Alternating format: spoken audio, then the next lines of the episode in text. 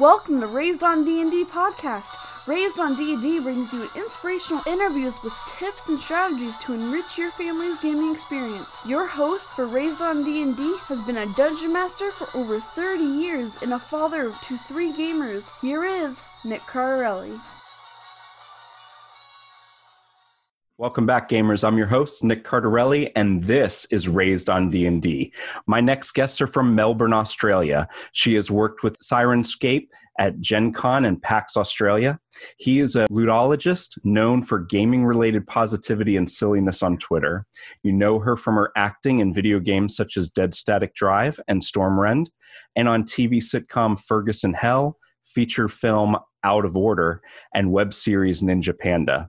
He's working on a few game designs, including a kids' time travel themed game. She is writing a feature film and TV series pilot. They have both appeared on Geek and Sundry's show, Game the Game. Please welcome the very talented Jessica Hutchinson and the tabletop owl bear, Daryl Brown. Hi, guys. Yay! Thank- That was so nice. I'm like, oh wow, I feel accomplished. We're like back and forth in between. It's great.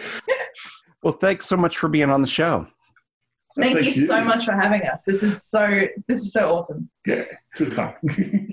Well, we want to get to know you guys as gamers. So, Jessica, you were telling me that Daryl introduced you to tabletop role playing games and Dungeons and Dragons. Is that right? Yeah, yeah, correct. Um, I mean, like I, I, I had played other tabletop games or board games as a kid, and but but not not the kind of games you would obviously see these days. You know, these days we have just such an amazing kind of variety of types and styles of games. My my favorite was a game um, when I was a kid called Mousetrap, and I loved it because of the physical kind of tactile practicalities of no putting together. plays that game though.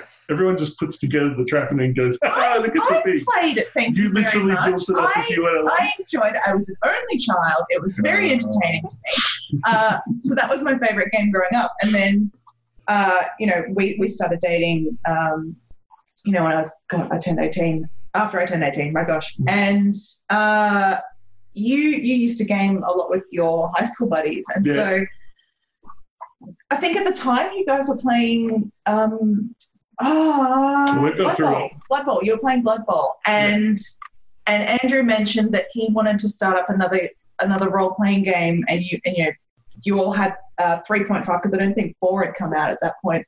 Mm, yeah, it was definitely before that. Yeah, it was it was kind of just before uh, fourth ed came out, and so you had all of the three point five books, Mm. and you know you were like, oh cool, we're gonna you know, start a new campaign, and I went. Oh, I, I, I kind of want to join in. I want to know what it's all like. You know, I'm, I'm an actor. I, I love I love characters. I love adventure. I love stories. This sounds like a great opportunity to, to try something new and something fun. And um, I kind of weaseled my way into the table. And I remember, um, you know, that they handed me, you know, the, the player's handbook and, and the character sheet. And, and I'm looking at everything and I'm going, I have no idea what's going on. What do I do with this? And I, I, I was creating my character you used to give me shit for this, but um, when I was rolling up my character, a friend Stephen said to me, "You only use pips. Only use pips when you're rolling up your character stats." And I'm like, "Oh, why?" He's like, "It's just trust me, you get better results that way." And so I went out and I bought, I bought pips. and, and Could have dice with numbers written on it. Oh no, it's got to be no, can't have dice with numbers Yes. written on it. It has to be the pips, you know, like the one dot for one, the two dots for two, Yeah. etc. And so I rolled my character with them, and and every like Steven's probably chuckling to himself, thinking he's a criminal mastermind and getting me to do something so silly. And you're laughing at me because you think it's ridiculous because it's not true at all.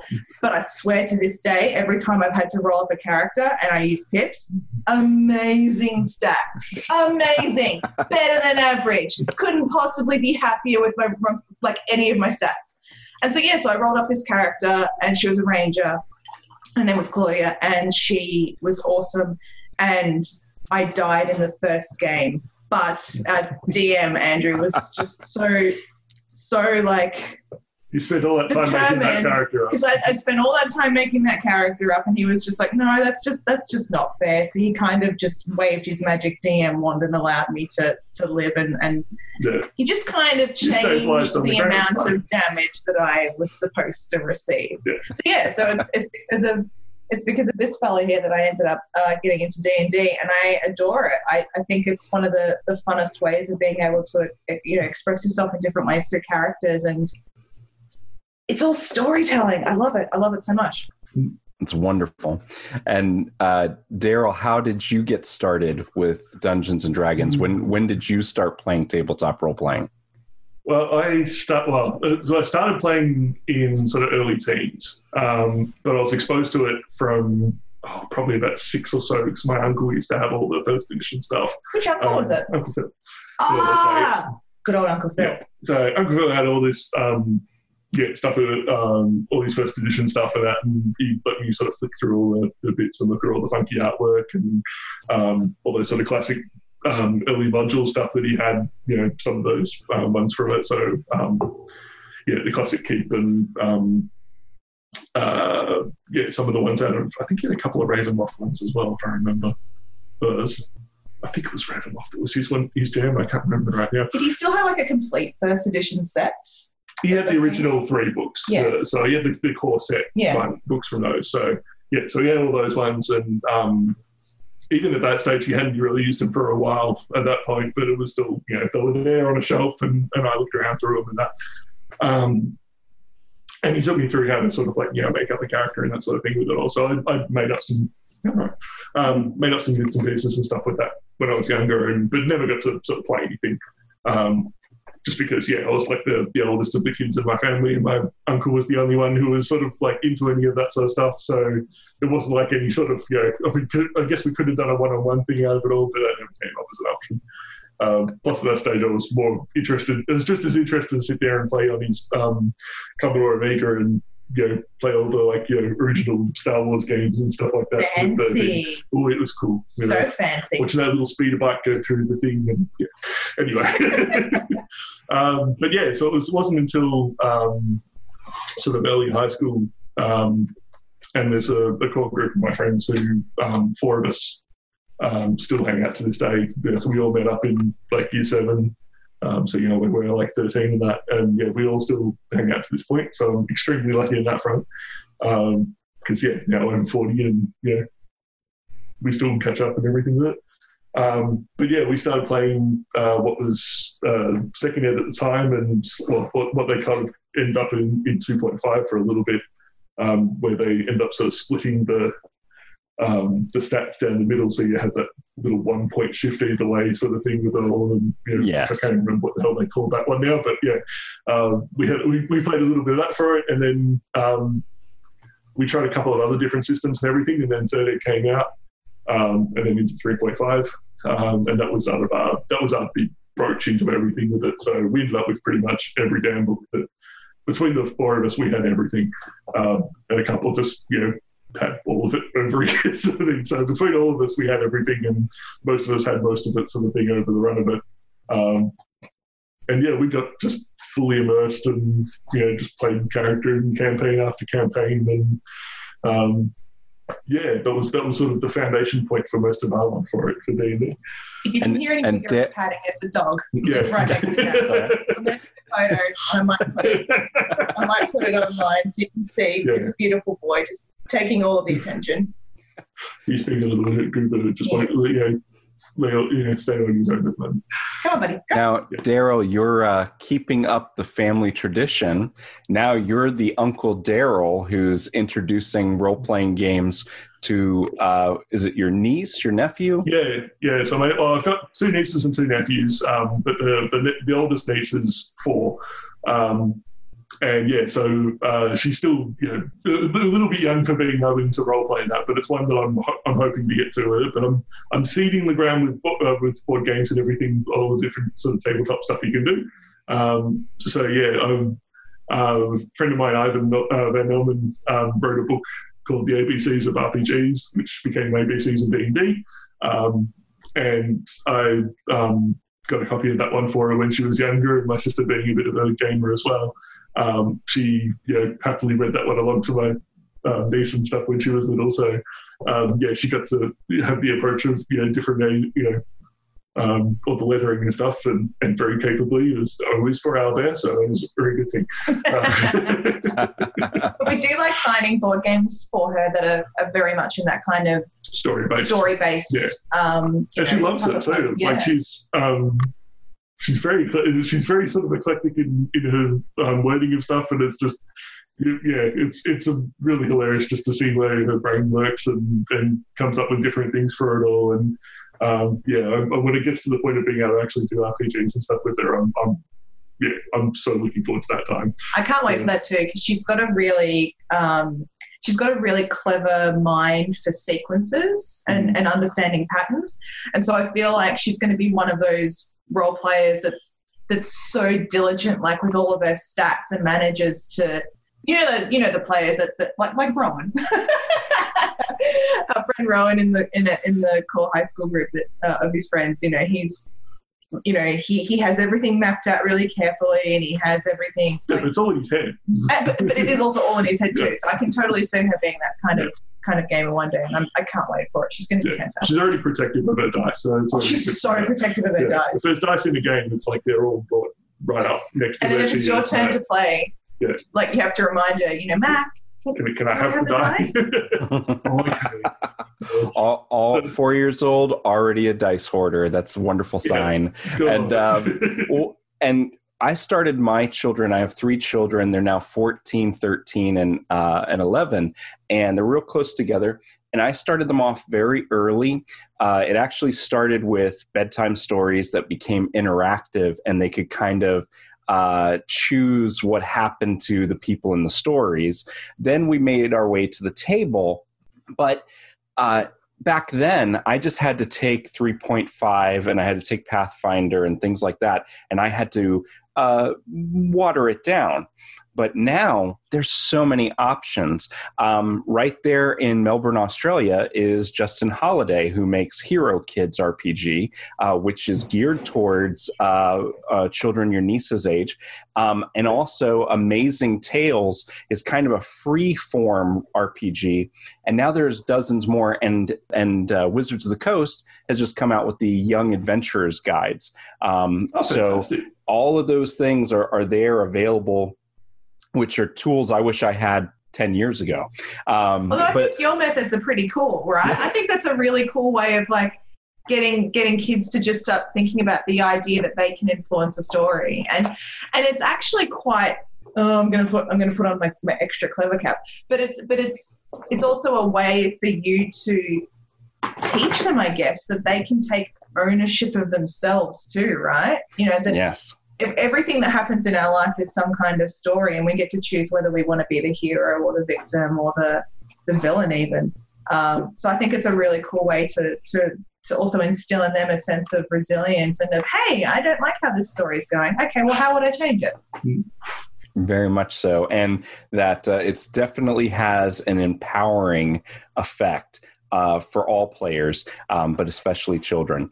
And so Jessica, I wanted to ask you now, I know a lot of actors who started off as gamers, but you were an actor who came into gaming. Now, how do you how, how do you feel like that was different for you? Ah, oh, good question. Uh, I guess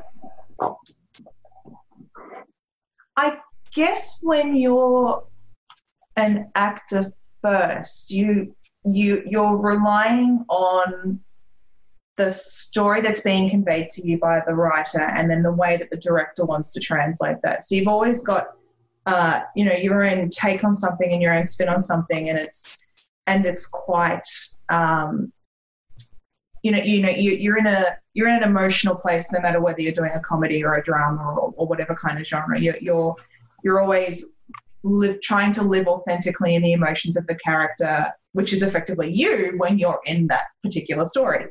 And so I guess going into role playing, having done that first as opposed to role playing first and then going into acting, I found it really kind of interesting that instead of having a script to go by, it was sort of more like doing improvisation, but at the same time, you might not have a set of, you know, you might not have dialogue in front of you, but you do have a character sheet that helps to determine the way something might work.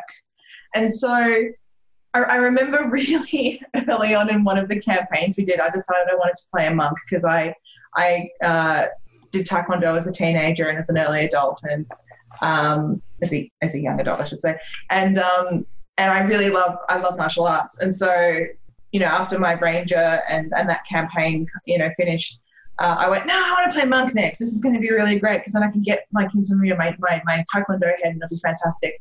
But at the time that we started playing, I, I said to you know Andrew, no, my monk will always try to find a non-violent way to get through something before a violent way. And I remember we were on a you know on a path to, to find something, and I think was it, it was some kind of worm, like like or, or women or something on the path. Do you remember, Albert? No?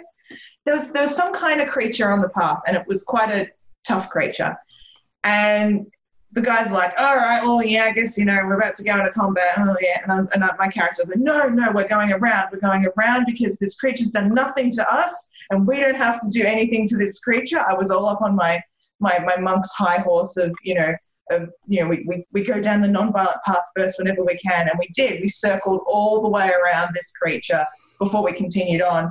But then after a little while, I feel like I just got lazy with that kind of mentality. And my monk just turned into, all right, well, we're in a fight. I'm going to get my fists out. Um, so so it's it's kind of um I think it was the point when you realized you could actually jump high enough to hit flying things. That was yeah, probably the point where that was realized probably it. And like and and the, the thing about D and D too is like when you get when you get really good at certain combat maneuvers, you get really just psyched to want to use them. And so I, I kind of the, the, the gamer in me kind of then went went past the character intention I'd originally set for myself because I just got so into the idea of oh, look at these flurry of flurries, I'm so cool. Look at me do it again. I think the Crouching Tiger, Hidden Dragon coming out at the time was probably also a bad influence. Oh yeah, quite possibly. Um, so so yeah, it's kind of interesting because I feel like the active part of me did influence the way I would have character interactions within a role playing session. Um, but but then but then it kind of at times got overtaken by the the, the the gamer in me that was just like, oh, this is really cool, and I want to do this. So it's it's very. I do think it is different in some respects, but I also think um, there's no right or wrong way to transition from one to the other or do both because um, it's really cool to be able to be an actor and to play in a role playing game and to and to to have a different experience than what you might normally have on a set because you really do get to just use your imagination and let it run. Um, you know, obviously within the confines of what your DM will allow you to do. I mean, for the mm-hmm. like from the outsider's point of view on it all, like you know, seeing, yeah, seeing you actually, I want to into it. know. Tell, tell me how you mm. felt knowing that I was an actor going into Well, just- a role playing game. Like, what? What? What was? It just made Yeah. you so you were more fearless. Because it was mm. just like you went in there, like most people when they start up, um, you know, D and D or anything, the role playing side of it is probably the bit where it's like, oh, do I put on the voice? Do I go and how much do I go and put through for it? You were just sort of like in there, you know, it's just like, you know, this is my character, this is who I am, this is where I'm embodying it. This Oh, is not shucks. you, you weren't measuring it. It was more the fact of just like, how many do I have to roll for that? You know, and do I have a stat for that? You know, sort of thing. And that was as you know, far as that sort of, you know, you had that sort of angle going into the role. That's true because normally at the table the guys weren't very much into, you know, I'm going to put on a voice or I'm going to, except for Andrew as our DM. I did like that he would, and to be fair, you know, he's not he's not putting on like big voices, but he would change his voice and he would change his mannerisms and he would change, um, you know, the tone, like the the the rhythm of his voice to portray different characters. And I, to be honest, I think that's what the thing that I also loved the Yeah. most was the times where I got to interact with Andrew as my character, knowing that he wasn't being Andrew anymore. He was being whichever NPC we were encountering. So Daryl, when uh, Jessica sat down at the table, said, "I've never played this before. What am I doing? I got the special dice with the dots in them." And and, and you've got uh, you you've got your your your mates from back in school all around the table, and they're like, oh, oh, "Okay, we're going to help her out." And all of a sudden she sits down and she's putting on voices and she knows what she's what the character's direction is and and and, and she's all all all in her alignments feelings and things like that right so oh, yeah uh, so uh, daryl what was uh, you, you shared with us your impression that she was able to just jump right in and get right over that hurdle that gamers have of ooh uh, uh do i do i really want to uh, uh, do I really want to get into character and how much into character should I get? Well, can you share with us what the guys thought when uh, did they share with you what, what they thought about her first initial jumping into the game? Oh my god, this makes me feel really vulnerable. I'm like, oh no. Oh, that, that, Say only nice things. Only nice things. Yeah, look, the, the, guys I've known for ages, like they're, they're all really top blokes, and it's just. You sure yeah. Tristan didn't have like the Oh, he, he would have been the one. He would have been the one out of all that would have been hesitant. But at the same time, likes things to be just so, yeah. and there's nothing wrong with that but no, at all. Yeah, but at the time that this was all going on with it, like we've had a, uh, we, our group had exploded out at different times with extra people and that. And, um, while we were all in, in university and, and you know, college sort of thing from it, um, uh, we had Tristan had moved out and had different housemates and things. So it, the the gaming group had, you know, where we started off pretty much primarily just at Andrew's place, you know, sitting around the dining room table there. Um, as we got older and moved out and, and got, went to wherever else we were from it, um, Tristan's place was the, the first place where we sort of um, he, he, had a, a, larger sort of share house sort of thing, and it gave us more options to be able to sort of come in, game as long as we needed to, and as you know, for as often as we wanted, and all that sort of stuff. So um, that was where we probably became a little more obsessive with a lot of you know role playing and, and, tabletop gaming. And, well, you had you had like a dedicated space that felt like it was not just someone else's house. It it felt like this is where we go to do the thing. Yeah. Um, so yeah, so his two housemates um, that were there as well got into um, that whole side of things as well. So um, yeah, and one of them was very much from a sort of um, yeah, like a television acting. He didn't do so much acting, but he had enough of that sort of thing with it also. Yeah. I was Uh, actually so- going to say, I, I, I, it really wouldn't surprise me to know just how much Tristan may or may not have hesitated having me join the table based on the stories you guys told me about other Stephen's clumsiness and the things that he did. Yeah. He's into all sorts of things. So yeah, so Dr- Didn't he like? Didn't he like trash a map or, or character sheets or something at one point? Like I remember something being knocked or spilled. that You guys told me something, I about. Yeah. But yeah, so it was like we, we had other people. The group had expanded out and stuff from it. So we had a, a very large, um, sort of diverse difference of you know styles of role playing and everything. Um, by the point that, well, well you know, we we experienced a lot of different sort of ideas and things with it before Jess had come along. And to be fair, just before the campaign started, you guys were playing Blood Bowl, and I was trying to play Blood Bowl, and I was doing terribly. like, like there's there's there's those rolls in Blood Bowl where you have two dice and you get to choose the better one. And I'd be playing against Steve, and I'd roll die, and I go, okay, so this one's one die my choice instead of two dice my choice, and he'd be like, yes, because it was one die, and of course, whatever that says goes. It's Yeah. not your choice. Yeah. He's clearly thinking that. what it is. But I'm I'm trying to like keep track of things because I'm getting ma- like massively confused. So I can understand potential hesitation and to oh, and now you want to bring her to a game where there's like a sheet that actually has a whole bunch of numbers and things on it that she has to keep track of. Like, can she? Can she? And not that I'm stupid or anything, but it's it's it's all learning new new like rule sets Yeah. and and what you can and can't do type thing. So, but no, like they were all very much sort of open to the, Oh, totally. the, the side of things at all, and yeah, like it's you know continued on long past that point out of it. Um, yeah, I mean the last you know, in more recent times we haven't got to um, both get out to the, the table at the same time for a lot of it.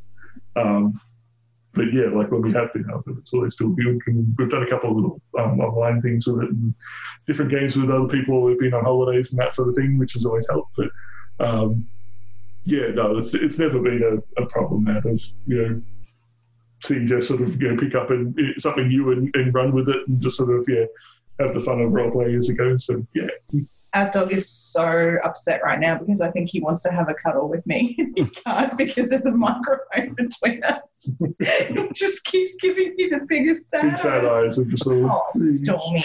Come up here. Come on. Lean over and I'll give you a pat. How about that? Come on.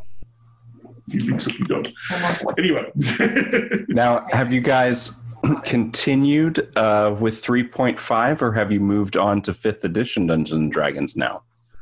we've got fifth. We, we skipped completely over four. Um, that I sort of feel like like Andrew tried it or something, or he got the he got the, for the. I think he I think from and my memory could be really wrong here, but I feel like there was a beta test or something that was happening just before four came out, and there was a downloadable PDF you could get of No, you're thinking of five, and that was what I remember. no no no no no because I remember because I remember you guys complaining that it felt too much then like it was turning into just a miniatures game as opposed to No, maybe it was actual role playing because Andrew was going through it and he shared he shared the PDF with us and I just remember the cons- general consensus being oh no like, we don't want to we don't want to play a miniatures game necessarily like because we would We've got miniatures games to play miniatures and we would use Yeah. yeah, and we would use maps and things like that but but but yeah the other games that you guys would play you know with miniatures were the miniatures games the D and D to us was more freeform. yeah. Yeah. And and I think having the, the constraints of what what Ford did was just not quite um, you know what you guys enjoyed Yeah. playing and I and I I could say you know being new to it I could understand why you were all so Well, it's Yeah. also that we were just so invested with 3.5 as well. Like we had bought all Oh the stuff. God. We, had, we knew all the materials. you could build a cubby house with those books. Oh, yeah. You have so many books that you could just staple them together Yeah. and be like, this is our fort of 3.5. Yeah. Marvel at it. But no, it was like, yeah, we were invested enough in 3.5 that that was the, the sort of became through it. So we sort of skipped over four. Um, I did do a lot of other people who did play four, but, you know, that was thing And then when five um, went into that early um, sort of, uh, yeah, trial app sort of materials where they, they got people to, um, yeah, trial different rule sets and everything. And they had the, um, uh, the Borderland Keep I'm now mentally blocking the name of the, the classic module. I should know off by the top of my head. Um, but yeah, there's the Keep on the Borderlands. That's, Yes. that's right, isn't it? Yeah. Yep. Um, and they had that variation of it um, that went through it. Now, I just that was my sort of point where I went, I could tip my toe into the water of you know DMing and see how that goes it, and watch them all promptly die at the hands of the Medusa. Um, Oh my god, I remember was- that. yeah, that was shocking. Um, so yeah, uh, the, that very first um, I think I played in that you game. did. You did. Uh, so yeah, it was um, it was very much a Oh, I um, remember now. oh, yeah that, that that very first sort of packet that came out of it um, had a lot more of that uh, first and second edition mentality of like here's the save or die. Uh, so it's just like which is one aspect that I like I appreciate, but at the same time it's sort of like. I, I, I don't want that something that was sort of, yeah, so, and- so and Daryl, you- so. are, are you saying that your first time dungeon mastering ended in a TPK, a total party kill? complete T- well sorry it was it wasn't quite TPK one person ran away Uh, so- hang on a minute. Was that Tristan? I can't remember who it was now like it It was was Tristan or Rowan. one of them I can't remember somebody did think of it but yeah the, the whole point was there was a, a prisoner that was sort of locked up with it all and That's yeah right. Uh, there's And no we way I can sort of like- see to you know get them out of it It was like a rescue mission, and then we all just. no no you just sort of stumbled upon it she was just Oh no, that's right. Yeah. We thought there was something that we needed to do, and then yeah, we saw her, and then we all just kind of. yeah because there were so many entrances into that area it was like I couldn't quite prepare to where they were going to go in for it or anything and Mhm. And Oh, I remember. to you Yeah, we kind of So you just sort ended of up like- taking an inadvertent shortcut. yeah Like, there was 10 And- entrances or so and they went let's go for this one I went okay and they went past a couple of Oh, goblin no. guards or whatever it was and took them out and then you know there's this prisoner with their See- face covered going you know oh can you help See, me can you help me out and they opened it and she went blah and they died. The wonderful thing about the wonderful thing about both role playing and being, you know, an actor in film and TV is there are certain moments that really bring you back the emotion that you felt at the time that you did the thing. And I, the, just having like this massive wave of disappointment flood back into me, remembering This just is why I we don't think it- screwed up that story. oh my god, we screwed that so bad. I still, Oh have, I still have aspirations of DMing again, but um, yeah, it's not, it's not high on my list of it all, and especially when I know so many people who are good at it, um, you know, far better suited to it. That I'm sort of like, maybe I'll just sort of write up my characters and have them be my story. And You, you know what that. too? Like you feel spoiled when when you have a really good DM, and I think that colors you when it comes to comes to you as, as a player going, do I want to transition into into something like DMing? I remember, and, and and this would have been when I was maybe sixteen, so. I've, you've just actually triggered a memory in me that, that has made me go, okay, well, technically, the first time I did play D and D was with you guys, but technically, the first time I ever role played um, Properly. uh, was when a group of people, uh, friends I knew that lived near me, wanted to play Vampire the Masquerade, and I had the books from my um, one of my mum's uh, terrible choices in partners, and it's fine. It, there's only been two of them, and um, I had Vampire the Masquerade and Werewolf. And I really love Vampire the Masquerade for its artwork and stuff. And and my friend said to me, "Oh, do you want to do you want to run a game for us? Because we'd love to see how it goes." And I had no aspirations to to to run a game, but I went, "Okay, yeah, sure, let's see what happens." And I kind of made it up as I went because I at the time didn't really want to do it, so I didn't want to plan anything, which is horrible, horrible. I should have planned some sort of story. I think I kind of came up with something on the fly that worked, but I remember as time went on throughout that game, I just kept getting more and more frustrated with the decisions that they were making. And by the end of the game, they were like, oh my God, that was really fun. Yeah, we had such a good time. But I was sitting there thinking to myself, that was horrible. I had no control over what they were doing. I don't like this sensation. I don't think I want to run any more games. So, I feel like you're wandering into the plot of games too.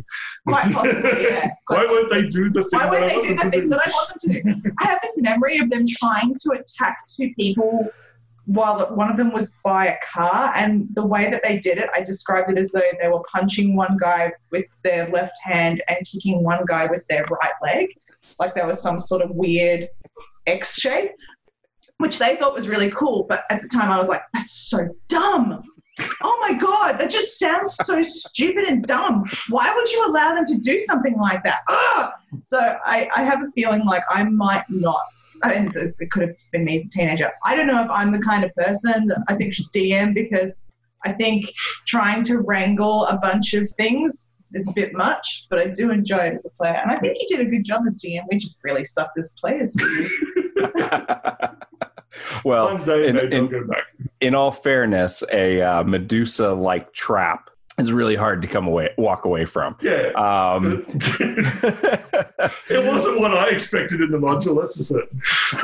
Uh, and that and that's kind of that's kind of the problem when you're when you're running a book mission is you don't know uh, you can read through it but sometimes you get surprised by what's around the corner because like you said you couldn't prepare for the 20 different entrances um, that was Yeah. probably the caves of chaos and it's like they're called the caves of chaos i mean there's so much stuff going on um, yeah. the and that and that's amazing. Now I uh, I also have played uh, Vampire the Masquerade uh, back in high school, and I was a big fan of a television series that probably nobody remembers. It was called uh, Nick Knight, and it was Knight spelt with a K, and it was Of about course it was. uh, of course, right? and it was uh, and it was about a, a cop who was a vampire, and he wants I to. re- it's, You it's, it's bringing some memories back, right? And I've he's try- seen this. yeah, he's trying to regain his humanity, and this is kind of pre uh, Vampire the Masquerade.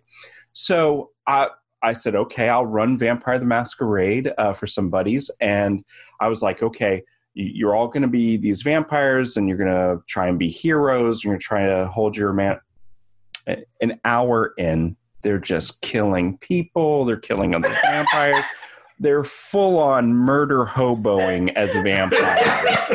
and you know, I was like, I, I, got I got better at at the World of Darkness, but but yes, that that was my first my first encounter yeah. with Vampire the Masquerade. Was I, I thought we were going to have this great episode of Nick Knight um, and instead, instead, it's Murder Hobos Vampire Edition.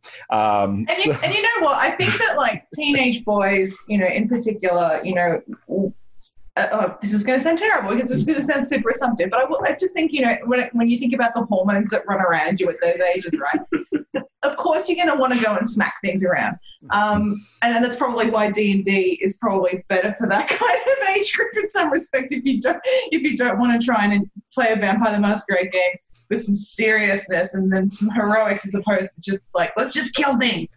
Um, Kick in the door, smoke yeah. the monster, grab the treasure. But but I think also you know I, I think about the amount of um, you know teenage girls we could have saved by introducing them to Vampire the Masquerade instead of Twilight. I think they might have had a better time playing I don't know. Like, I'm, I'm, going back to the whole Nick Knight thing over. Like, having seen some of those sort of 80s vampire things, I remember some of that stuff being so much better than what it actually is. Like, uh, you know, of course. Well, no, but I just sort of mean it's like you, you go, oh, it could have been as great as this. It's like that wasn't a good thing to set the bar at and give that you can is really good. Like, let's just go to the, the bit more with Nick Knight. That like uh, Kindred Be Embraced was another one that was yeah. shortly followed over. I remember thinking that was the best thing ever, and the the, the um, uh, what was the clan? The um, I don't remember. It was the monstrous sort of clan. Started D. Uh, the Nosferatu. Was it the Nosferatu? Was it? For yep. some reason, I had in my head it's a D one. Um, but yeah, so it was like that was the cool looking ones. You're like, oh, you want to be them, but then you don't want to be them because then you can't go out, and you're like, oh, we'll be the you know whatever it is from it. Um, and yeah, we like we we toyed around. Like I never actually got to play sort of um, uh, Vampire the Masquerade, but I, I, I toyed around with the idea of it at times. Daryl, for the for my listeners who aren't familiar with your amazing Twitter commentaries, how is it that you became the tabletop owl bear? What's what's the story behind that name anyway? Uh, so, so basically, it's like Highlander. There can be only one. So he had to go out and find the original uh, tabletop owlbear and slaughter him, yeah. um, and then and then take pluck the feathers to to, to, to like put into his own body like a weird kind of hair transplant situation. Um, and uh, that's how it happened, really. You're terrifying it. That's great. Um, something about killing a platypus so you can take the meat no, from it, and no, that's, that's even worse. Weird. That's horrible because yeah. I don't want to think about platypus that. bear is a whole other thing. so wonderful. He's so cute. No, so it's um, it basically started off as a it was just going to be a single day joke of all things. It was um, the, uh, tabletop the show with Wil Wheaton um, was going along uh, happily, and they, they decided to do the after the first season into the second season, they did uh, they announced having International Tabletop Day, which you know sort of uh, coincided with the, the launch of the program and um, you know year on. So it was um, the very first International Tabletop yeah, Day. So first International Tabletop Day, and it was sort of like um, one of the episodes that just sort of um, had a heartfelt me over was the one that's about what's a Waterdeep, you know, because Waterdeep being, you know, uh, it's an amazing game in of itself, but it was, you know, all set within Faerun, and I, you know, it was a, a you know, kind of, a, I love that sort of stuff out of it a little bit. Well, I never really got to to play in Faerun as a as a uh, as a uh, role player until after the fact. Um, we I'd read a lot of the books and everything that have been you know, novelizations and stuff that have come out from it all, and and um, I was a massive fan of the, the Baldur's Gate series and everything. Uh, Minsc and Boo forever, like ride or die for Minsc or Boo. Uh, um, so yeah, so lots of deep comes out. Uh, that episode's amazing, and it just it keeps pushing through owlbears and owlbears like from dot. There was two monsters that always just spoke to me through D and D. One of them is the owlbear, the other one is the flumph. You know, it's like oh, I'm here for the underdogs, guys. Uh, so I'm sitting there like, you know, the first tabletop game's coming around. I'm like, oh, wouldn't it be funny if, like, you know, while everyone's all gaming and everything from it all, what if I just like cosplayed an owlbear and, you know, decided uh, just you know, play these games throughout the day and we could take some silly video and it'll be a laugh. Because um, we every tabletop day, we, we've had but we've just opened up our house so that everybody, um, all of our friends and what's stuff. the maximum amount of guests we've had in here on a tabletop day? 'Cause I At, at one like we're- time, I think we clocked over 30. Um, yeah. And then, but like for the But, but entire like, like day, at, it any, was at like, any one moment, there, were- like, like at one particular moment that day, there was at least there It was, was- it more was than a- thirty people yeah. in the house on eight or nine different tables, and then. But then I think like in total, In total, come we and go, got- it would have been clocked over over 40. 40, yeah. yeah. so yeah, it was a big, it was Wow. big days out of it all.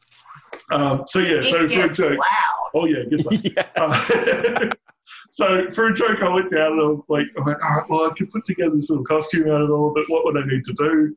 Um, And up you told finding- me, and I'm going, okay, Yeah. like, like what are you thinking about for this costume? Yeah, yeah, money's tight, but uh, yeah, can I go and uh, hi- hire a suit, like a you know, an animal suit thing from the costume place, and buy a owl rubber mask, and you know, I'll just do this for the day. And it's like, yeah, yeah, okay, yeah, honey, you do, you do you. I, I, I do remember saying to you, like, you know, I, I fully support you wanting to do this, but you do realize that you're going to get really sweaty very fast. Yeah, well, it was it was it awesome. a lion. Yeah, it was a like lot. It was a like lion suit. So yeah, So it's just kind of like a furry, like baggy bodysuit thing, yeah, and it had a tail. yeah. It had a tail, so I had to tuck that into the, the pants of the thing. Because elephants don't have a tail like that. It's not on. Uh, so yeah, so here's me. Uh, it's what's here is it would have been sort of late autumn, fall, so you know, getting in towards winter. and That it's still reasonably warm. Um, But also the house had like, you know, we had all these people here, so the heat was right up as it was anyway. Um, so yeah, and I'm sitting here wearing a rubber mask, which then added more to the heat. Um, with this, you know, because that was the only way you could get an owl one out of it. Which you painted, I think. Yeah, I painted to match the colour of the. You bought it and you suit. wanted it to, yeah, you didn't Yeah. want it to look completely out of place Yeah. the body of the lion suit. Yeah. So it's like the, the going to go and get the suit in itself was great because like going in there it's like I would like to try on an animal thing. It's like what do you want? I'm like whatever one fits because you know I'm six foot three, reasonably built So of thing. And it's just sort of like all right, trying to find anything that actually just fit me in the costume store was hilarious. Um, so it, it basically came down to there was one option that was it. This was this line that was in a two piece thing and. Um, they, they had a bear and it was like, oh yeah, this will be fine. Yeah, it'll be great. I put the thing on. I couldn't actually stand up. Uh, was like the, the shoulders to feet part of it was so constrained that I was sort of like, and I managed to get like some sort of hunchback thing. That one's not going to work. Let's take that off and get the other one. Um, yeah, so I ended up that the line one, I used a little bit of my model paints and stuff, on, paint up the on, you've skipped, you've skipped What? over the part where I'm pretty sure that Oh, yeah, and they said, you like, want the head. But they said, you know, I said, is there any chance I can hide this without the head? Will that save me anything? They're like, you want it without the head? And I'm like, trying to explain them to it was like, it, you know, like, do I go into the whole thing of like trying to explain what now there is to this clearly confused younger lady in the, in the store? And I'm sort of like, no, I'm just sort of go, look, it's it's kind of like, you know, how you have centaurs, you have a half creature, half creature. I've got the head for another animal, I'm putting on this. They're like, okay, yeah, yeah, like, I've saved money. Awesome. so I come back home, all you know, happy stuff. so proud and so Yeah. excited, and I was so like happy and nervous for you at Yeah. the same time. So this all, all this is sort of very much right, like all of the, the last couple of days leading up to, to tabletop day.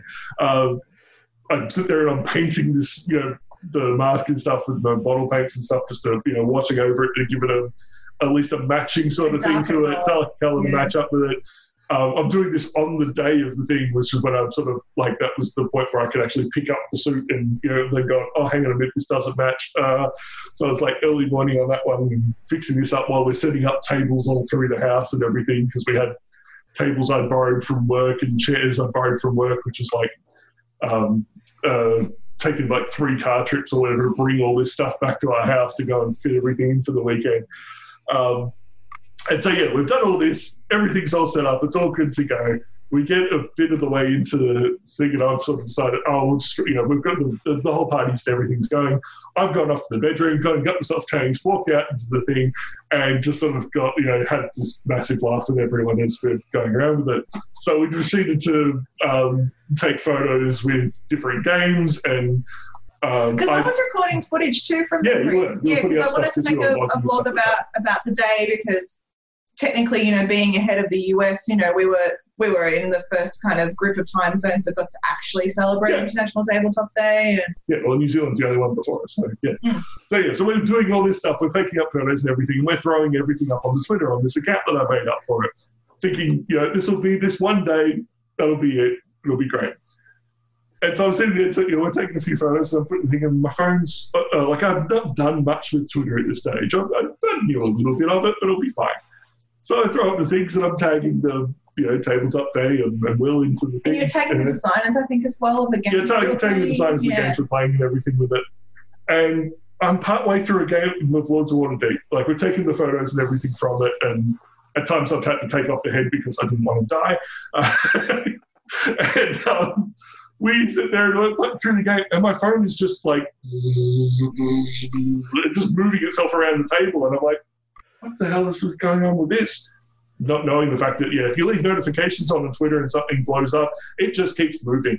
Uh, and so my little timeline just going, oh my god, retweeting you know stuff up from it all, and just you know all these silly photos of being with the you know um, um, domesticating owlbear card and holding that up and um, doing a little quick video of we we had TikTok lumberjack, and so I'm sitting there blindly trying to like hit the little tree with the axe. Oh my and god. I remember that. Uh, I can't see. I can't you can't feel. see, Uh, and you're just kind of trying I'm to so like, do so I get tap the thing and see how it goes. It's like everything that you should be able to do about that game, I couldn't do. And so like, uh, um, so yes, that was great. Just all this little footage and stuff we took and, and videos and everything. And we're, we're sticking little bits and pieces up on there, and I'm writing back to some people with that as I go throughout the day. And it's just a great laugh. Um, we, we wrap here at about three in the morning or something stupid like Yeah, by the time the Day last always goes really late. yeah.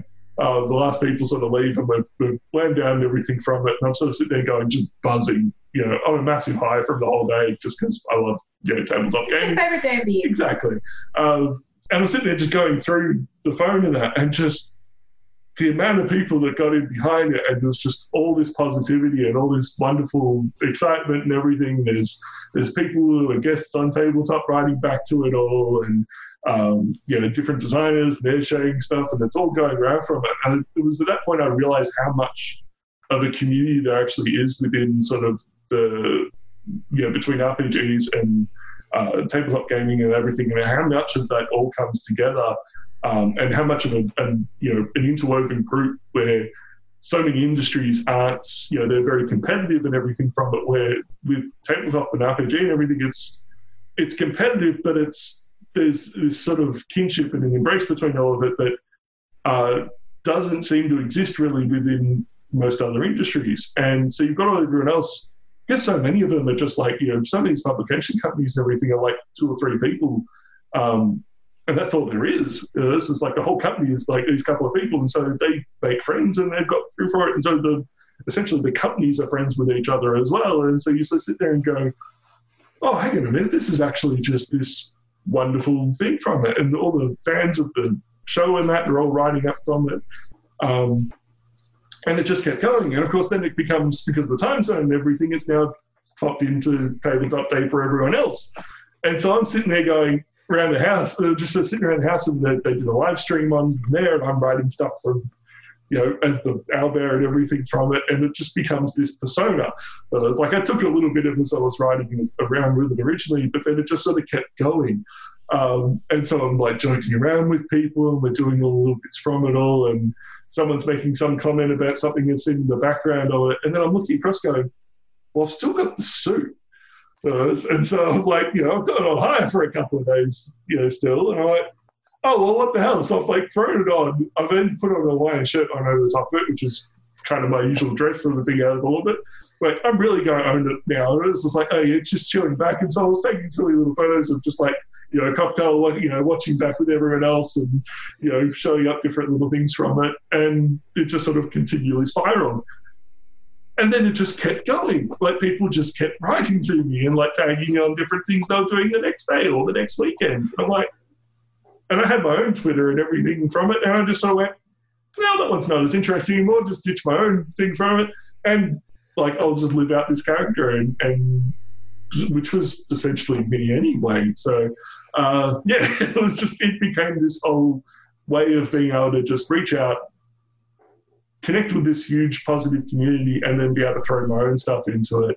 Um, yeah, so that was where it all started, and then it just sort of continually snowball with you know that sort of positivity, me making up my silly little artwork and, and putting that up onto um, Twitter as well. So I'd make up little things inspired by the different board games as they came out on tabletop, and so you're just seeing how many places you can put an there into whatever game you've got from it, and you know spiraling more and more stuff from there. So there's probably about 20, 30 different images I think I've got now on different board games where the you know that were on tabletop that have just had their own owlbear inserted into it in one way or another.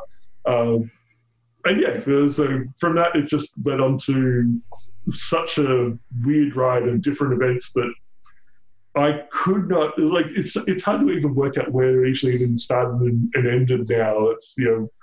I finally got to do the, the dream of going across to Gen Con, which um, was such a, a big, like, I've read so much stuff through Knights of the Table comic and uh, Dragon magazine and, and all these sorts of things about seeing all these places in the States.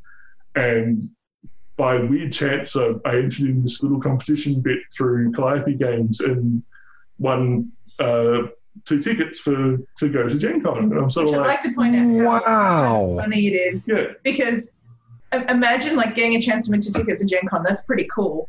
But also then you you know for us being in Australia, it was just kind of like well, how, this, how did we get there? become an easy exercise. No. Like the tickets are awesome, but then how does how do we do the thing? yeah, And I remember you turning to me at one point and saying, "Oh, look, they've said, you know, if, you know, because of where we live and how far it is, like I could I could get board games instead, and I, I think I might just do that." And I remember kind of sitting you down and saying, "Hang, hang on a second, you know, you you've you've gaming has been such an important part of your life. Mm. It has solidified and connected you with your friendship group over the years. I mean, how many people can honestly say that they are still super close and hang out every single week with their best friends from high school? I don't know personally many people that say that. And I, I, I had to kind of say to you, you know, because you were sitting there going, oh, yeah, well, you know, we won these tickets, but we can't go. And I, I remember Well, we, saying, we were also planning to go to the US finally for the first time the year following, uh, which was the, the sort of the, the picture to it. It was sort of like, oh, we were doing that for that year. We were saving up for that. no, that. that had already happened. No, no. because we had seen my mum. No, because I was. Yeah, I know. But was- we'd done the first trip to the US, but like to go and do it. yeah, It was the second trip to go Yeah. and do from it. Like we were planning but, to go but I remember you saying we can't, and then I said to you because it was going well, for your not? mum's birthday, and that Yeah. was the, the whole Yeah. reason we were going to go the next year. Ah, that's right. Yeah. Um, But I had to say to you, well, why not? Yeah. So yeah, so we ended up going, all right, well, and then it all just sort of fell into place. Like we have friends here um, uh, who are like part of different um, group. You know, there's quite a number of Aussies that end up going across over to Gen Con. I had no idea of that until that moment. Um, so um, we you know, we knew, you know, we, we had so many sort of internet friends and things as we've gone across from it. Um, you know, through this account and, and through um, other people we knew and that.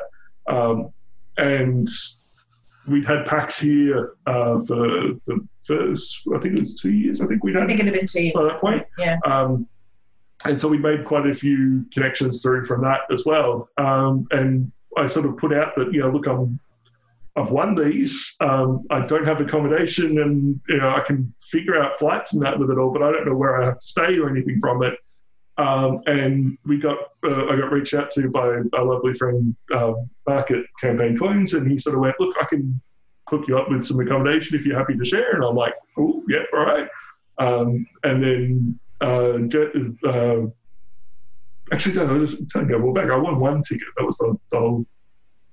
Did I win one ticket or two tickets? Oh, God, I can't remember now. I can't Uh, um, but yeah, for some reason all, and like we, we had to try and work out some way to go and no, get you I across think to it was one because I said I'd be happy to go over, but then obviously I wouldn't be able to, to do the the thing. thing, yeah. Um, And we done about No, no, no, no, across no. to- We did. I think we did talk about buying a ticket because it wasn't sold out that year. Yeah.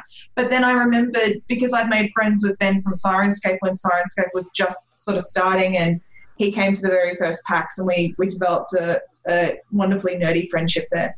Um, I reached out to him and I said to him, "That's right, Yeah. I remember now because he had a regular ticket and I had an exhibitor pass." Yeah. I said, "Do you need anyone to come and help you out with Syrinscape?" And he went, "Yeah, I'd love to have you on the booth. That'd be fantastic." Because this was the first or second year that he, I think it was the second year. I think it was the second year. Yeah. Yeah. And so he's sort of like, oh, yeah, I've got some, you know, someone I know that I can go and get help with and everything. So, um, yeah, we had then another avenue to go through so we could both get over there. We both had somewhere to stay. We both had a way to go.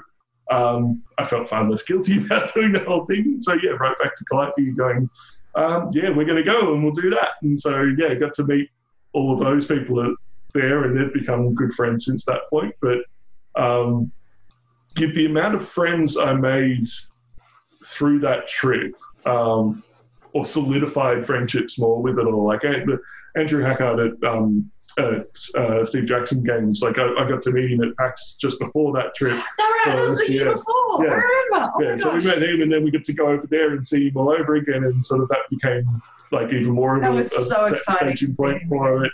Um, we got to meet all the guys from Zombie Orpheus um, who do all the gamers materials, and they became like Family. immediate friends, yeah, almost yeah, family Their family. feel to um, to everyone we met through from there. Um, it was yeah, uh, all the guys that uh, you know, Chris and Nicole we met at, from um, uh, Green Ronin Games. We met them there at that one, and um, through a weird set of events that was the start of our friendship. Properly through from those ones, we just kept bumping into them at random points, and it was sort of every time we, we, we sort of turn around, yeah, Like the three different airport, on the flights, on the fly. you know, everywhere we went, we just kept bumping into them. It's just like the universe seems to be forcing us together over and over and over again, like stuck in lines of security and everything. at LAX Yeah, and we saw Chris like like I think pondering about whether he was going to get some food or not. And just as we walked past him, I whispered really loudly, "Go home! Stop following us!" And then as we're walking away, thinking, "God, I hope he gets that as a humorous thing because you oh, know, oh, they do. you know, they did. but yeah, it was just that like, we got so many friendships out of it, and then yeah, like um, I got to know quite a few of the people from Geek and Sundry as I've gone along with it. Um, again, part of this sort of evolving persona, the tabletop owlbear moved from not only Twitter into Twitch as, as that became the thing with them. Um, and I became a mod for Geek and Sundry, and and you know did a lot of the sort of things from there from it. Um, and yeah, Ivan Van Norman and Becca Scott um, were doing uh, board games and stuff on their part of it all, and then into RPGs as well. Um, and of course, Ivan's company, who does the, um, he's got sort of undead material and everything with it. And now he's developed, you know, kids on bikes and now kids on brooms. And um, so he was very much into that sort of like creating um, RPGs that were open and available to younger people and that, which is something I, you know, anything that brings more people into it and brings into big happy family, I'm, I'm banging for. Um, so yes, they became good friends out of that. We took that trip as we ended up in, back in LA, and then ended up on the um, uh, Game filling the in, you know, game the game while Becca was. That's right. I was she was off being, yeah, because Becca was off was being married at the time.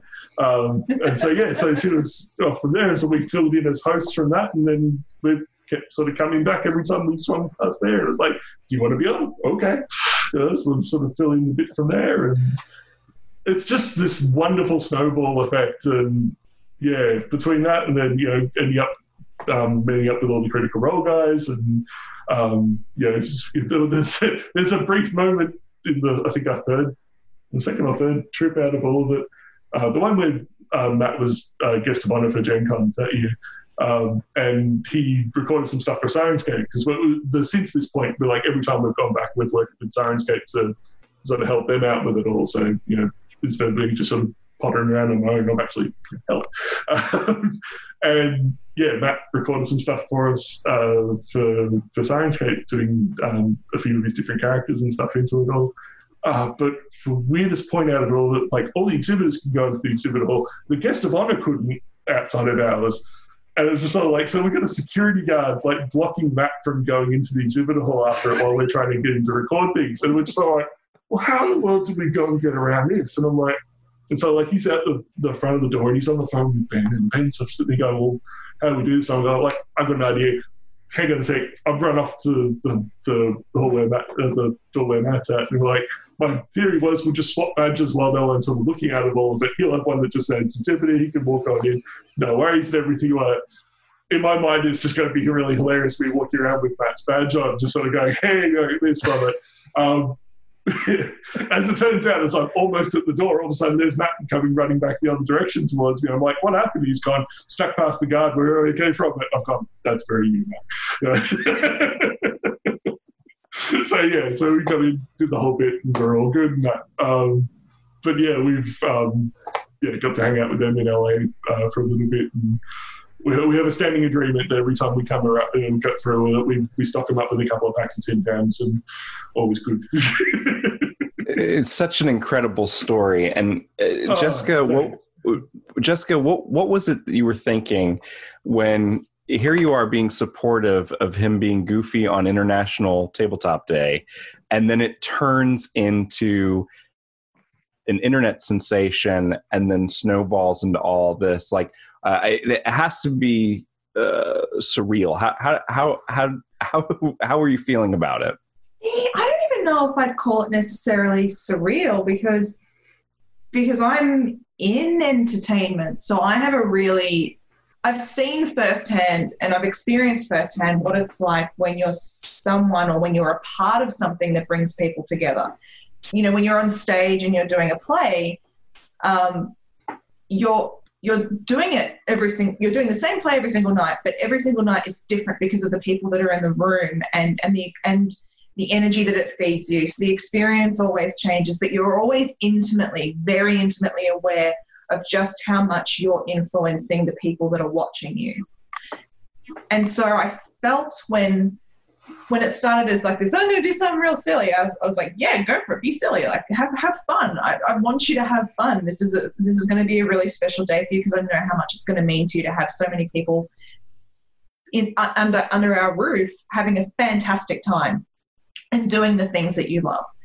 And then as it gained popularity, I I do remember very briefly going, you have more followers on Twitter than I do? Like, what? but, like, for a very brief moment, because, you know, because there is a part of you with the business side of things in the entertainment industry that's like, God, I just, I just want to extend my reach so that people know who I am.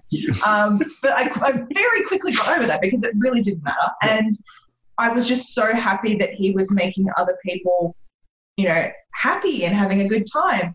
And so then when the opportunity came to go to, to Gen Con. I mean, I, I, I have a massive spirit of adventure. There was no way I was going to let him give up just because we happen to live tens of thousands of kilometers away. On, on almost going, literally halfway around the world. Yeah, almost halfway around. the world. and so when we when we went and things continued to snowball and snowball and snowball and snowball, I just became happier and happier and happier because the person that I know and love was finally revealing a part of themselves to the world in a way that was causing other people to to to see the person that I love, if that makes any sense. You know, yes. I, I think you know Daryl's not a not a performer. He's not a massive extrovert. He's not a person that wants to be on display necessarily. And so to be able to put yourself out there like that at all is quite extraordinary and brave and, and requires you to be vulnerable, and that's incredibly courageous to do. But then to have confidence and faith in the thing that you're portraying, that in turn you can see the influence that you're having on a community, a very big community of people. That was the thing that I didn't see any of it. Like I was so you caught up in that, the moment. But I saw that yeah, though. I was so caught up in the moment, I didn't see any of it. No, and, and if anything, it it was really touching because it was almost like being the owlbear has given you permission to be more of yourself in public spaces without being apologetic for who you are, without being self conscious and, oh, you know, I could go to this thing or I could say this or I could go and do that that activity over there, but oh, I, I, you know, I don't want to get in the way and I don't want to do this or that or the other. You know, when we were at Geek and Sundry that one year, I, I remember this particular trip um, they were doing a late night Twitch party where they were dancing and and and you turned to me at one point because you still had the owlbear gloves and mask in your bag. And you said, Would it be really funny if I walked through the door at the back of the set, which which would put him on camera, and you know, danced around a little bit and then disappeared again. I'm like, go for it. You know, why Well, not? that, that question was more directed to the showrunner. Well, yeah, but, but I yeah. remember you kind of also directing it towards me in the sense of, you know, oh, would it be really silly? Would I be humiliating myself? Or would it be like, would it be dumb? Mm. Um, and then you did it and you came back and you were really giddy. I remember you were just like, oh, that was really fun. And then, and then like, you did it two more times after that. The best one being when they were dancing around very somberly to Careless Whisper, and you grabbed a broom and Well, pretended that, to play, was again that was Zach. And Yeah, uh, and you pretended to play the sax part the sax part with the broom with the owlbear mask and the gloves on. Yeah. Um, So playing um uh what's the Just Dance thing? yeah, just Uh, dance. sort of yeah, careless whispers and there's me and you know owlbear mask and little hands and you know whatever I was wearing at the time, but yeah, which I think was the owlbear jumper that Chris Brown told me. Um, but yeah, like that one of it, it just yeah, seeing this broom just mocking out doing the, the saxophone bit and or, you know trying to do the the, the best, best um you know sexy saxophone guy that you know became out of the, the videos and everything. So yeah, so I, I, think, I think as the years have gone on, it's it's been something that I've continued to try and encourage where possible too, because you know when you're when you're just I don't want to say just Daryl because that makes it sound like you're less than, but when you're being Daryl, you you still um, you, you still walk around with um, that kind of sense of not wanting to take up space as a as, as a person that doesn't want to I don't like being the center of attention. yeah, Yeah. but but also like it's a confidence thing. But I think when you're when you're when you're in your owlbear shoes or your owlbear mask, so to speak, you know you're you're putting yourself out there, and it gives you more confidence to be assured in who you are as a person. And I mean, I have to tell this story, and, and please take over because I would love for you to tell this story. Um, one year, I decided to to to undertake a very expensive task, which was I know that um, Daryl's been a massive, massive, massive fan of Billy Connolly for as long as I can remember us being together. And as a kid, you know, he, he he's told me that you know the, the things that he used to listen to and watch. And one year, Billy was doing his farewell tour, I think, to us, you know, to different places around the world, and and he was coming to Australia, and it was not cheap. but I remember going, I I don't want him to have always thought, wouldn't it have been great to have seen him on stage, and and I've missed out, and now I never will. So I surprised him with tickets for his birthday, and he got very emotional, which was like just exactly what I planned. Um, but we went to the show, and we had a really fantastic time. And as the show ended, I said to Daryl, I wonder if I wonder if we can catch him at the stage door because you know obviously um, you know he has been well for a number of years. I don't think he's going to be the kind of star that's going to rush through the stage door as soon as the show finishes and then you you know you miss the chance to potentially stop them and say hi. And so I'm like, no, come on, let's just go to the stage door. And so we went to the stage door and we waited around uh, for quite a while and finally but we were kind of positioned perfectly too. We were literally right in front of the door. I think we kind of technically maybe kind of stepped in place of where some other people had been and then had given up and It's were not kind of like there was a line. there wasn't a line, no. There was a very, very small amount of people Yeah. there. And he walks through the doors, and we are the first people he sees. And he greets us like we're friends, which is just, Well, it's just him too. I know, but it was just so wonderfully touching for someone of his, you know, his talent and his extraordinary abilities and, and years of doing what he does to just see two complete strangers and be like, hey, these are my friends. Hmm. He kissed me on my cheek, and I remember just kind of being like a stunned fish after that, going like, oh my God, Billy Connolly kissed me on my cheek. Do I ever wash my face again? I don't know. Maybe like, I, am I going to become funny by osmosis? That would be really cool. But he turns to Daryl and he says to him, what's that, like, what's that on your shirt? So I've got this uh, one jumper that's kind of like a, it's like a sports um, team logo sort of thing. There's tabletop owlbears, and there's like one of the ones that someone created at some stage in the past.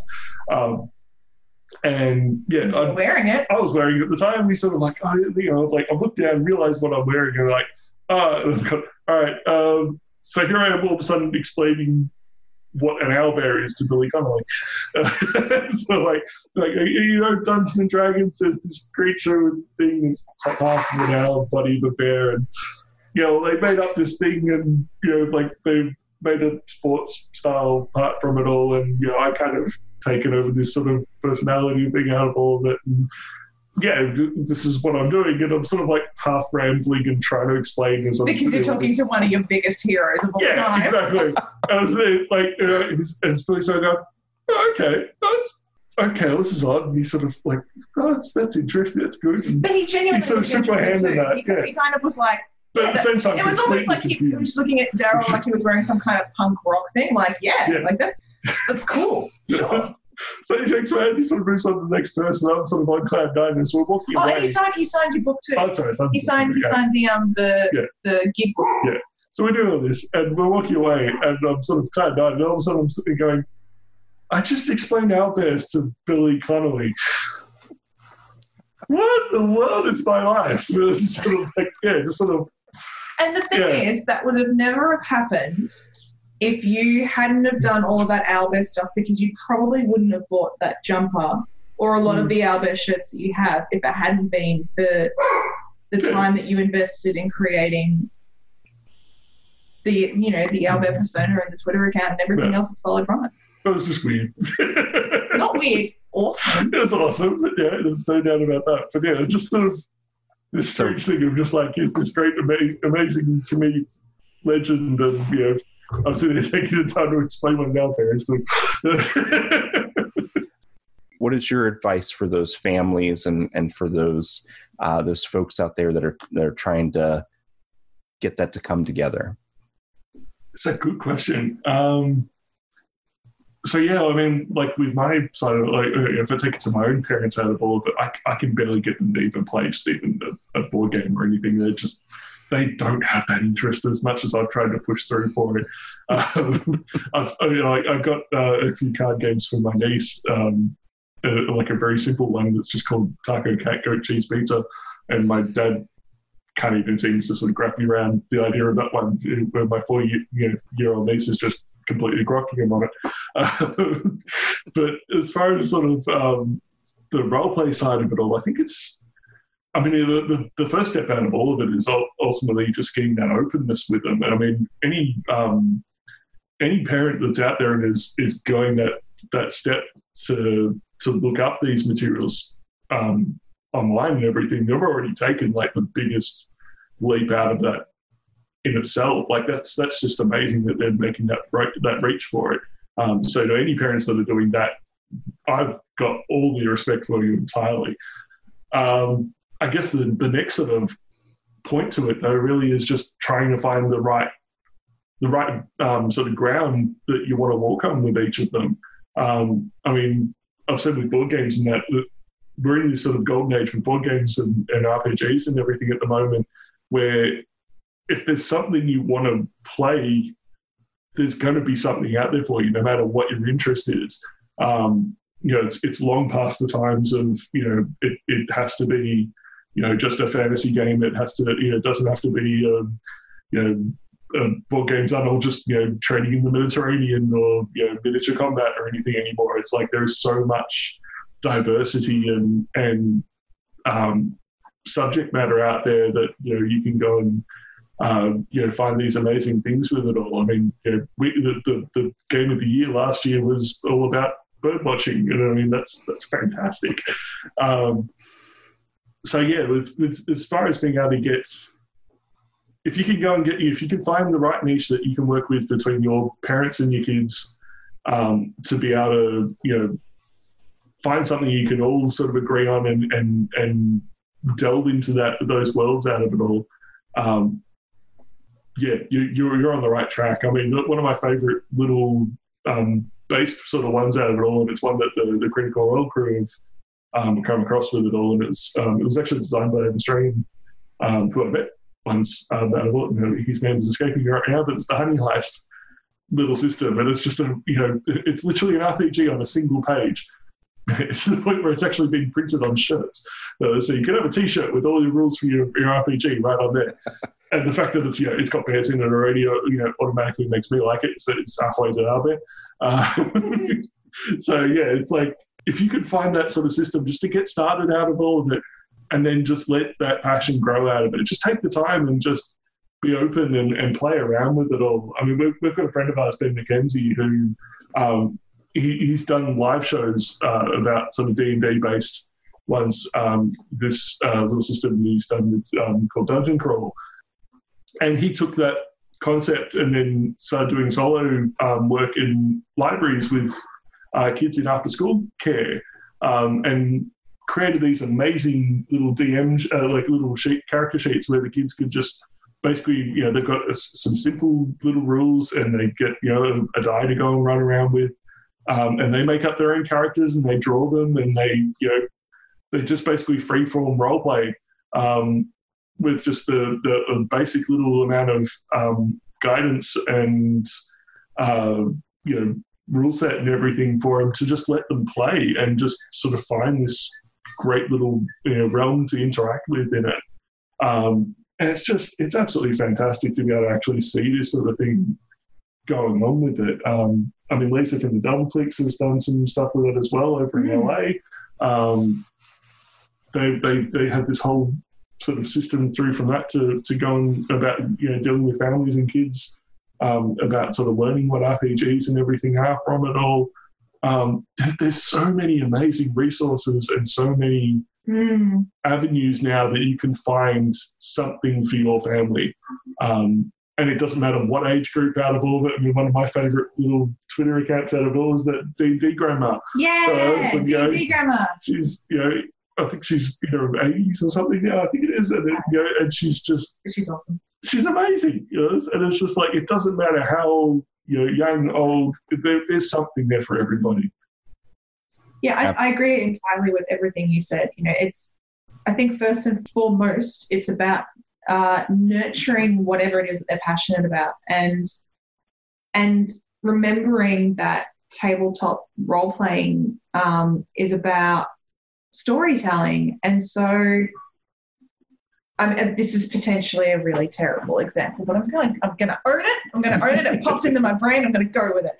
Um, you know, I think about the episode of the IT crowd where um, Moss runs a D&D game for the guys that are in from out of town and, and, and, and that show is not entirely, you know, without problems. But what I, what I kind of, the thing that I actually really loved about that episode was this idea of stepping into, stepping into a game where you feel empowered, you have agency, but it also um, it's a way of of dealing with things that you're currently experiencing too. Um, I think a lot of times in life, you know, we're told to push down feelings that aren't seen as as positive or um, useful or helpful. And I think something really beautiful about whether it's performing or whether it's it's playing a role playing game is that you know, you, you're given permission to play in a space where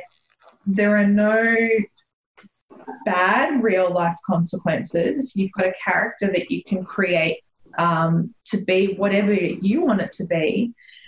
And you can use it as a form of self expression. It, it, can be a, a really wonderful way to learn more about yourself. And so getting to sit down with your kids and, and play a game can actually be a really important part of who who they discover themselves to be you know the things that they want to champion about themselves the things that they want to grow and develop and become. And that's not to say that your kid wants to grow up to be a barbarian you know who, who who has a very dirty loincloth and wants to smash things with a sword.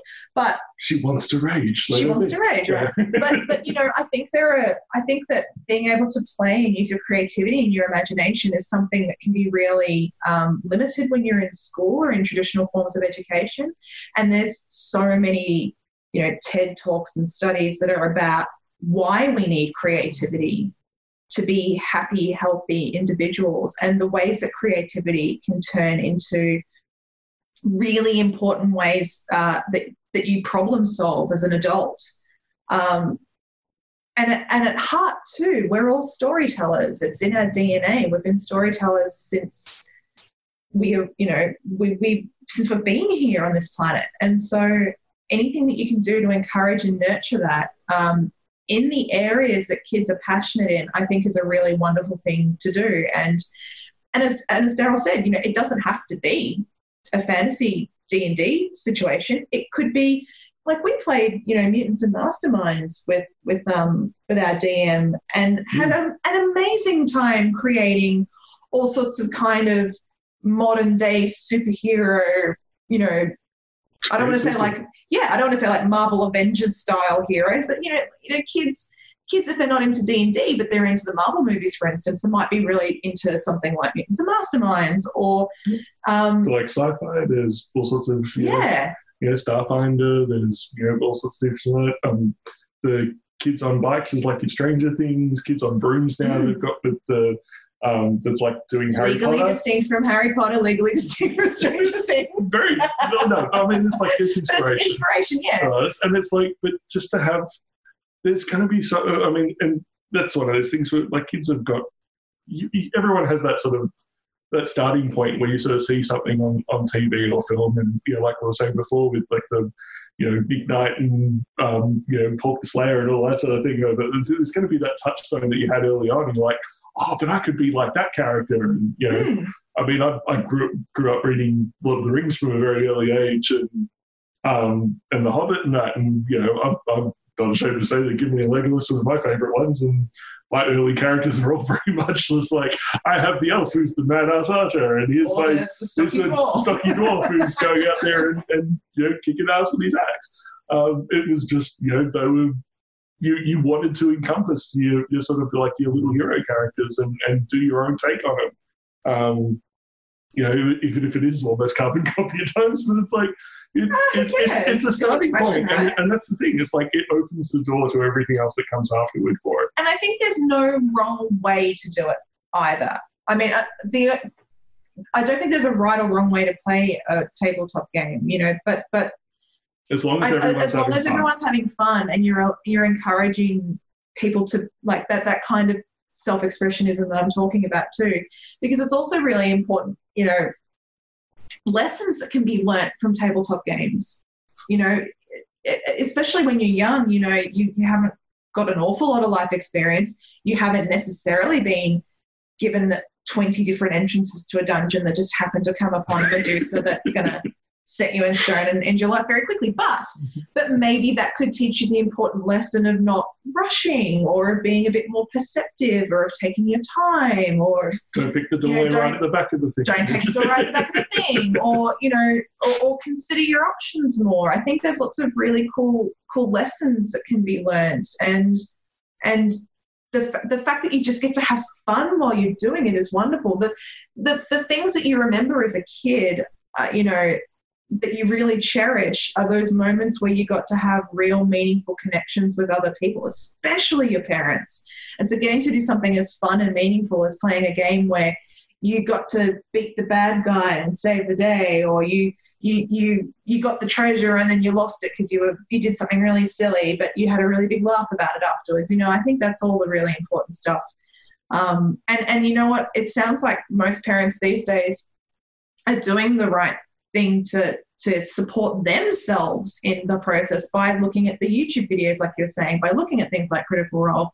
Um, and I would even encourage, you know, like one of the things that I personally really love about Gen Con is getting to see the kids going out with their parents, you know, on a Sunday in particular at Gen Yeah, Con. so the Sunday is usually the family day out of it, and that seeing, you know, that sort of wide-eyed run around from it is is extraordinary. Like I know there's there's plenty of smaller cons and things from it all, which is probably in ways a better way to sort of start off with it to, to go with if it. kids are overwhelmed by Oh, crowds. Um, but yeah, like Gen that is not the that- place for you. that element of just being able to like get like I mean yeah to take it for, from our point of view from uh, like for, for something more local to us like seeing the kids at PAX um, in oh Melbourne is just it's adorable. There's and, one you know, family at PAX Australia that that captured my heart about three years ago, and I think it's still my pinned tweet on my Twitter account.